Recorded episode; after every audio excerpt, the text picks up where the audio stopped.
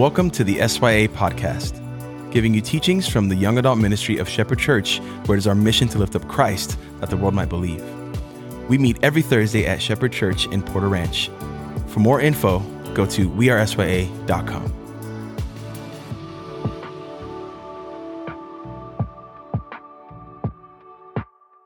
What's up, SYA? It's Caleb Walden here, and today the text we're going to look at is packed with goodness and a lot for us to think about. But because it's so loaded with information, here's what I'm going to try to do. I'm going to go through Romans 12, 9 through 21, verse by verse, and just kind of nerd out a little bit. Um, I'm going to go into a lot of the Greek words and just explain each verse in a little more scholarly way than usual. It's it's not going to be um, as much preaching for the first 20 minutes as, as it'll probably be more of a Bible study with a little bit of application. And if you want to listen to that, I think it'll be good. I think it will be worth it. Um, but I encourage you to get your Bible out as we do that. Maybe a pen also just to, to follow along verse by verse and make notes. But also if you don't want to spend the time to nerd out, it'll be about only about 20 minutes. But if you don't want to do that, I still encourage you to skip to probably the last five minutes of the sermon.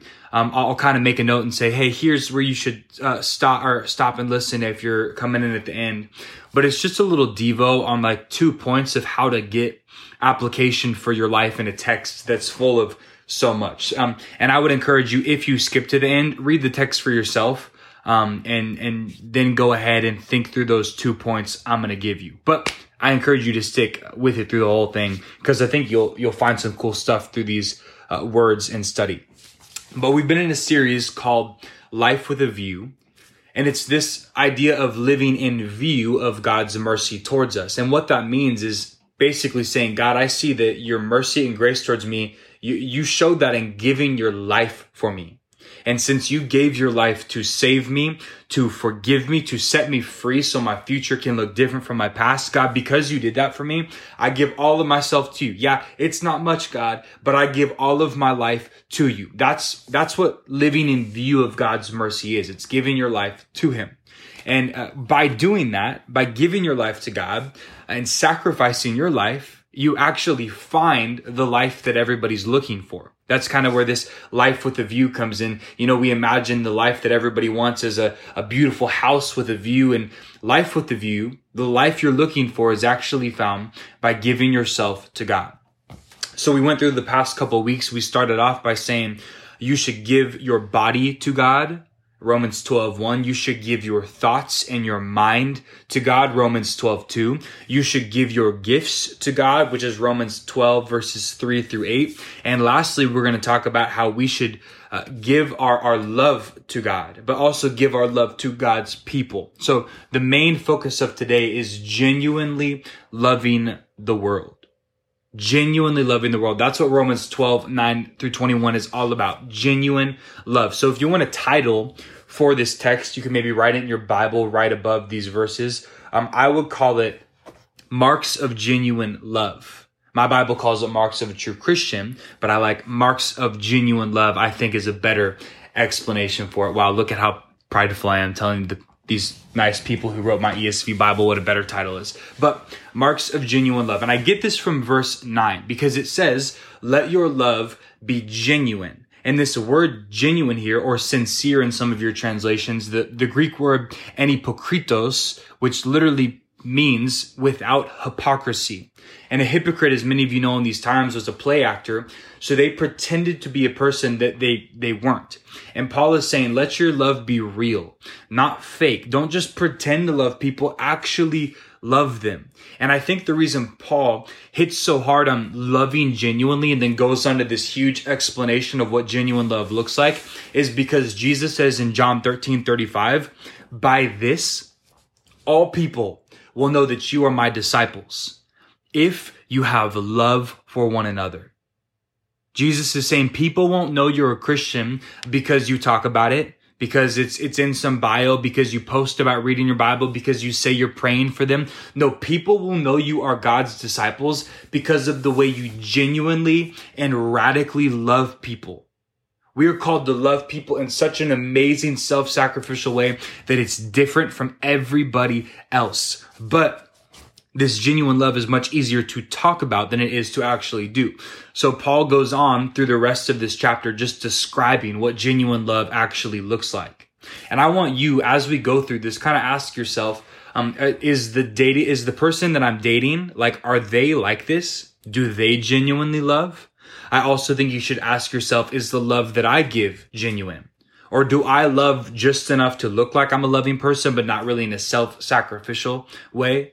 And, and ask yourself, like, man, in, in all my relationships with my girlfriend, with my family, with my boyfriend, with my friends, am I genuinely dying to myself and loving others? So ask yourself that question as we answer this question. What is genuine love? Let's read the rest of verse 9 and on to find the answer. So, verse 9, it says, Let your love be genuine, abhor what is evil, and hold fast to what is good. So, here's my first point of eight. I will move fast, I promise. Number one, genuine love holds tight to good. Paul says it abhors evil, it hates evil, but it holds tight to what is good. And the Greek word for holding here is kaleo, and it's the same kind of word you would use to describe glue or bonding something permanently together. So he's saying you should bond yourself to good. You should glue yourself to good. And if you've ever played tug of war, that, that's kind of the image I get here of, you know, when you're pulling, you're tired, your hands are burning and they're bloody, but something in you just goes, I'm not going to lose this game. And you grit your teeth, you push your feet into the ground and you pull and you squeeze, even though it hurts. I think that's what Paul is saying. He is saying you cling to good. You courageously cling to good, even when it's not comfortable. Even when good is less fun hold tight to it. Even when good means denying yourself and denying yourself pleasure in the moment, hold to good anyways. Genuine love clings to good. Genuine love will cling to a cross if it means loving others well. Genuine love clings to good. That's the first point I see. Number two, let's look at verse 10. It says, love one another with brotherly affection outdo one another in showing honor. So the second mark of genuine love is, I've put it like this, family love for all. Second mark of genuine love is family love for all. Paul uses two Greek words here that were used to describe family relationships. One is philostorgos, which is describing the natural affection of family, specifically a parent's natural love for a kid. Like a parent has a kid, they just love it. Philostorgos. The other one is Philadelphia, which many of you know it means brotherly love. But both words are used to describe blood relationships, but Paul steals them and he says, no, these now describe also Christian community. We are supposed to love the family of God as if they are our blood because they are. God has adopted us into his family. And Jesus unites all nations, tribes, cultures, and skin colors into one big family. All of those things, they, yeah, they still mean something. They define some part of us. But before we are anything, before we are black, white, Asian, Latino, American, British, Democrat, Republican, vegan, whatever you define yourself as, before you are any of those things, you are first and foremost a child of God. And that means that you also have brothers and sisters in Christ that are family. And the beauty of family love is that you don't earn it. You don't have to be pretty enough to get it. You don't have to be attractive enough. You don't have to be charismatic or full of personality. You just get love because you're family. And that means for you to genuinely love others, you can't look at what they can give you. You just accept them. Faults, weirdness, and all. Some of you should understand that well because you've got some weird family members, but, but you just love them, right? Because that's what we do. And that's the second mark of genuine love. It's family love for all. Let's look at verse 11. Verse 11 says, Do not be slothful in zeal, be fervent in spirit. Serve the Lord. The third mark of genuine love is a fire to serve God's kingdom. Fire to serve God, God's kingdom. Paul says, be passionate and focus it all on serving God. So genuine love, I think, it serves at the church for sure. I know that's complicated right now, but genuine love looks for ways to serve at the church. Genuine love looks for ways to serve others and serve God in whatever way is possible. So is that you? Do you give up your time to serve God and serve the church? Or that guy you like, that girl you like? Do they have a history of serving the church? Because that is a mark of genuine love, passion to serve God's kingdom. Number four, the fourth mark of genuine love. Genuine love patiently stays the course. It patiently stays the course or it patiently sticks with it. Verse 12 says, rejoice in hope, be patient in tribulation, and be constant in prayer. So genuine love doesn't just dip out when things get hard. It, it sticks with it. Genuine love holds on to people through trials and it prays for them and it is patient with them. Genuine love doesn't just stick around when it's convenient, but it sticks around all the time.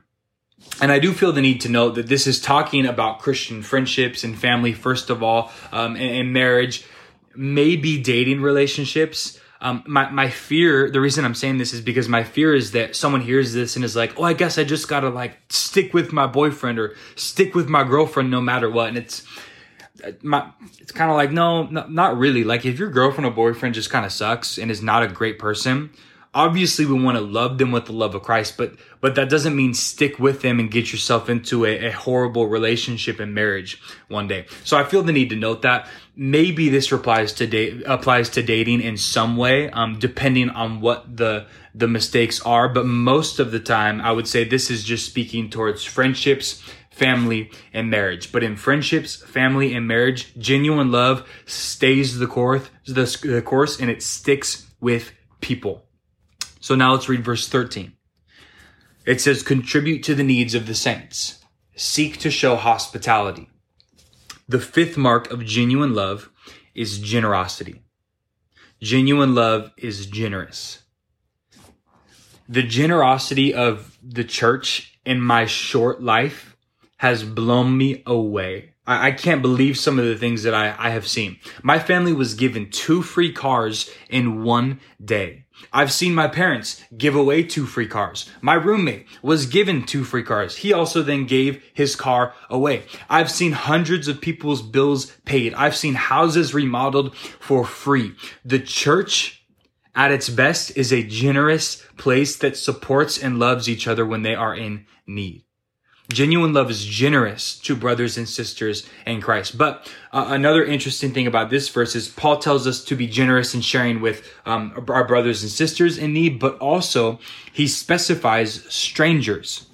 The Greek word for hospitality in verse 13 is uh, philoxenia. And Philadelphia, we talked about earlier, is brotherly love, but philoxenia is love for the stranger. And Paul doesn't just say, oh yeah, make sure you love the stranger. He goes further than that. He says, seek to show the strangers love. Look for every opportunity to be hospitable to people that you don't know. So for us, I think this looks like being overly kind to anyone we run into in public. If we can eat at restaurants again, we should tip to the best of our abilities, especially if they know uh, we go to church. If you were reading your Bible in a coffee shop or you brought it with you, tip that, that barista well. Uh, this means that if we ever get back to normal and have SYA again, uh, focus on the new people at SYA more than our pre-established friend groups. Wear a mask when you go uh, into stores and in public, just so that people who are afraid and, and, and you're being respectful of them. This means being kind when someone cuts you off on the freeway, especially if you have like a shepherd sticker on the back of your car. But genuine love is generous to those in need, and it is it seeks hospitality to strangers. Next verse is verse 14, but I'm going to skip that one for now, and I'm actually going to lump that together with verses 17 through 21 later. I think you'll see the connection. Um, but so go go to verse 15 with me for now. It says, rejoice with those who rejoice and weep with those who weep. So the sixth mark of genuine love is it seeks emotional awareness. Genuine love seeks emotional awareness. That means that if you genuinely love someone, you will try to understand where they're at and their feelings and you'll try to join them there. If your friend is brokenhearted, you should probably cry with them, even if your day's been pretty awesome. If your parents are celebrating uh, something big, a big uh, marriage anniversary, a job promotion, something, even if you've had a, a bad day, you got dumped or something, I don't know, you should still try to celebrate with them. Uh, but but also I, I want to say that this isn't this isn't a way of you know just hiding your feelings because if your parents are good parents even if they got a job promotion and you got dumped they're gonna want to uh, come to an understanding of your feelings as well. So basically, what Paul is telling us to do here is just seek out the emotional, uh, where people are at emotionally and try to meet them there because genuine love is emotionally available for others. Uh, someone who did this really well recently was I bought a car at the same time that my friend Corey's car was stolen and I was so excited. And he was just so nice uh, to me, and, and so he, he, celebrated it with me, even though his car was just stolen. He was emotionally um, uh, available, um, and he he joined in what I was feeling, even if he wasn't feeling the exact same thing. But genuine love is emotionally available. Now, verse sixteen. It says, Live in harmony with one another. Do not be haughty, but associate with the lowly. Never be wise in your own sight. Genuine love, the seventh mark of genuine love is that you see others equally. You associate with everyone. No one should be above you. No one should be uh, below you. Uh, the, the homeless person that you, you glance at deserves to be looked into the eye and they deserve to have a conversation with you and be known people of different skin colors deserve to be treated as equals because we are all children of God. Nobody is better than another person. We're just God's children and genuine love understands that and sees everyone as equals. And now the last point, number eight, genuine love leaves vengeance to God. Genuine love leaves vengeance to God. Here's verse 14. We skipped it earlier. It says, Bless those who persecute you. Bless and do not curse them. And then verse 17, if you want to skip down to it, it says, repay no one evil for evil. You see the connection? It's, it's, you, you should bless them instead rather than repaying evil for evil. But give thought to do what is honorable in the sight of all. If possible, so far as it depends on you, live peaceably with all. Beloved, never avenge yourselves, but leave it to the wrath of God. For it is written, Vengeance is mine. I will repay, says the Lord. To the contrary, Paul says, if your enemy is hungry, feed them. If your enemy is thirsty, give them something to drink, for by doing so you will heap burning coals on their head. Do not overcome, be overcome by evil, but overcome evil with good. I think Paul is saying here that people will hurt you in life. Uh, worse, people will hurt the ones that you love. And God calls us in our pain, in our anger, and our hatred to be honest about how we feel, but also to leave the vengeance up to Him and to work towards forgiving our enemies and serving them. And it's a crazy idea because some of us would naturally think, but if I don't take revenge, who's going to do something? How will they ever learn? How are they going to change? But the truth is, God set the example. And if God had taken revenge on us when we were his enemies, we would have never learned anything. We would have never been saved. We would have been long gone. But instead of revenge, God gave his son to forgive us. God, God took the pain upon himself and extended forgiveness and served us. And his kindness has led us to repentance. So we are called to follow the example of Jesus and love our enemies and leave vengeance to God. The most beautiful example I saw of this uh, was just recently. It was actually after the George Floyd killing, and it was at two protests I was at. I'm speaking of the two protests that I saw when I was there, in the midst of pain, anger, and injustice, I saw protesters protesting peacefully, cheering as people drove by and honked in support. I saw people uh, protesting give police water bottles because the police had to stand in the sun all day. The same police that they were they were protesting against, they were serving. I saw one of the protesters yelled profanities at the police and then a group of protesters pushed them back and apologized to the police.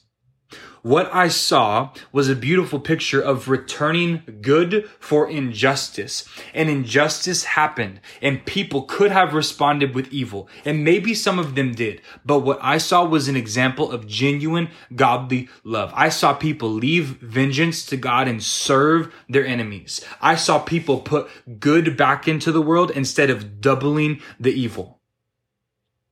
Genuine love leaves vengeance to God and it returns good for evil.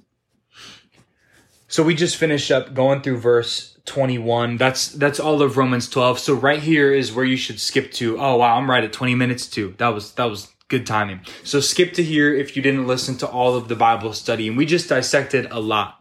Um, but to let me recap really quick. I want you to keep this list in your mind. Uh, to recap, genuine love holds tight to good. It loves others like family. It passionately serves God's kingdom, patiently stays the course with people, is generous to family and strangers. It seeks emotional awareness, sees others equally, and leaves vengeance to God. And here's the thing, out of all of those, how, how do you know what God is calling you to do? And how do you even remember like any of those? I wrote this sermon and I'm, I'm not going to remember all eight of the things that we were called to do. So I want to give you two thoughts on how to find the one or two things out of a text like this, a big text that God is calling you to do. So here's the first thing you should do to find uh, one thing that God is calling you to do. Number one, prayerfully ask God which one you're lacking and what relationship needs it most.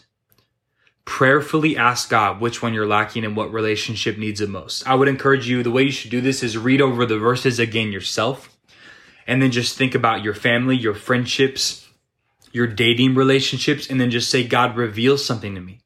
Reveal something to me. And, and then just listen. I, I, I could take guesses at what it is for you, but I don't know. I'm more confident that God will tell you what it is than I could guess it in this sermon. Uh, I, I, I promise you, God can speak to you. God can reveal things to you. So just read through this and, and pray and ask God and then listen. And the way I hear things, if you're similar, is God makes something stick in my head. I don't hear it, but that idea just sticks and it's the one that keeps coming up. After I read all of it, something will just keep on popping into my head. And sometimes also, I love when when somebody else in my life confirms it just out of nowhere like i feel like i should tell you this um, but but that doesn't always happen but I, I know that God will make something stick in your head. So just read this, pray, and ask Him what it is. And that idea that keeps popping up, wrestle with it. That's what God is calling you to do. And I bet He'll give you a step or two you can take to grow, to genuinely love better. And number two, once God has revealed uh, one or two or however many areas you should work on, here's the second thing you should do. Fake it till you make it. Fake it till you make it. And I know, isn't this about genuine love, Caleb? Like not faking it? Yes, it is. But sometimes the only way to get to genuine love and get to the feelings and make those feelings real is just by doing it. So even if it's hard for you right now and you don't feel like it, I think you can still genuinely love people by just doing it. And I think obedience is based on faith, not feelings anyways. So you can absolutely genuinely love people even if you don't feel like it. And what will happen is if you just do it, your faith and your, your feelings, uh, excuse me, your feelings will follow your actions. If you just do it, whatever God has called you to do, your feelings will follow your actions. I, I heard this story, uh, and I don't even know if it's true, but I heard it and it's good. And, and it's of this wife and husband, and the husband was kind of a, a lame husband, and he didn't really do much um, to contribute to the relationship. And the wife went to church, the husband didn't, and the the wife ended up telling the preacher, "I think I'm going to leave my husband. I'm going to divorce him." And she gave all her reasons, and the pastor went, "Oh, okay, oh, wow. all right. Well." If you ever decide you're going to, I want you to meet with me first. That's what the pastor said. And she said, okay. down the road, she got to the point where she was like, I'm going to do this. I'm going to divorce him. But she went and, and met with her pastor first. And the pastor said, okay, I want you to try something for me. Can you do that? And, and she said, yes, I think so.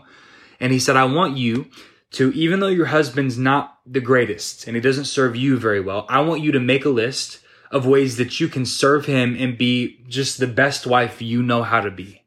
And I want you to do that list every single day to the best of your ability for a month and just see what happens. And if you still want to divorce him after, do it. And the wife said, Oh, okay, I can do that. So she went home, she made a list and, and she wrote down everything she thought she could do. And that next morning she woke up and she packed her husband a lunch. And in that lunch, she wrote a little love note and just said, I'm thankful for you. And she put that away and she packed it up. And every day she continued to do things like that. When her husband would get home from work, she would ask about his day. She would cook him a meal. She, she would do everything she thought she could do to be the best wife possible. And what's crazy is after just a couple weeks, not even the whole month, she started to fall in love with her husband again. And after a couple weeks, her husband started to realize where he was falling short in the marriage and he started to serve her and the love of their relationship was reignited. The feelings came back just because the pastor told her to do what she thought a loving wife would do. Their marriage was saved. So I want to encourage you to just do what you think you're supposed to do, even if you don't feel like it, even if it feels fake, just do it because at some point the feelings will follow the actions. So that, that's, that's all I have for you all and I, I, hope you got something out of this. And I, I really, I hope that you, if you haven't yet, just take a second to pray and ask God what specific area you need to work on. And whatever he reveals to you, just do it. Just do it, even if you don't feel like it. The feelings will follow. And I hope that we're all able to love more genuinely after uh, coming to this understanding of God's word and hearing God's word. Uh, let me say a quick prayer for you, and then and then that'll be it. God, I pray that you bless everybody who's listening. I pray that you help us to genuinely love others better so that others will see and know that we're disciples of you. And I pray that when they see that, they'll also want to be a part of that love and they start to serve you as well, God. Uh, God, thank you for everything you do for us. It's in your name I pray. Amen.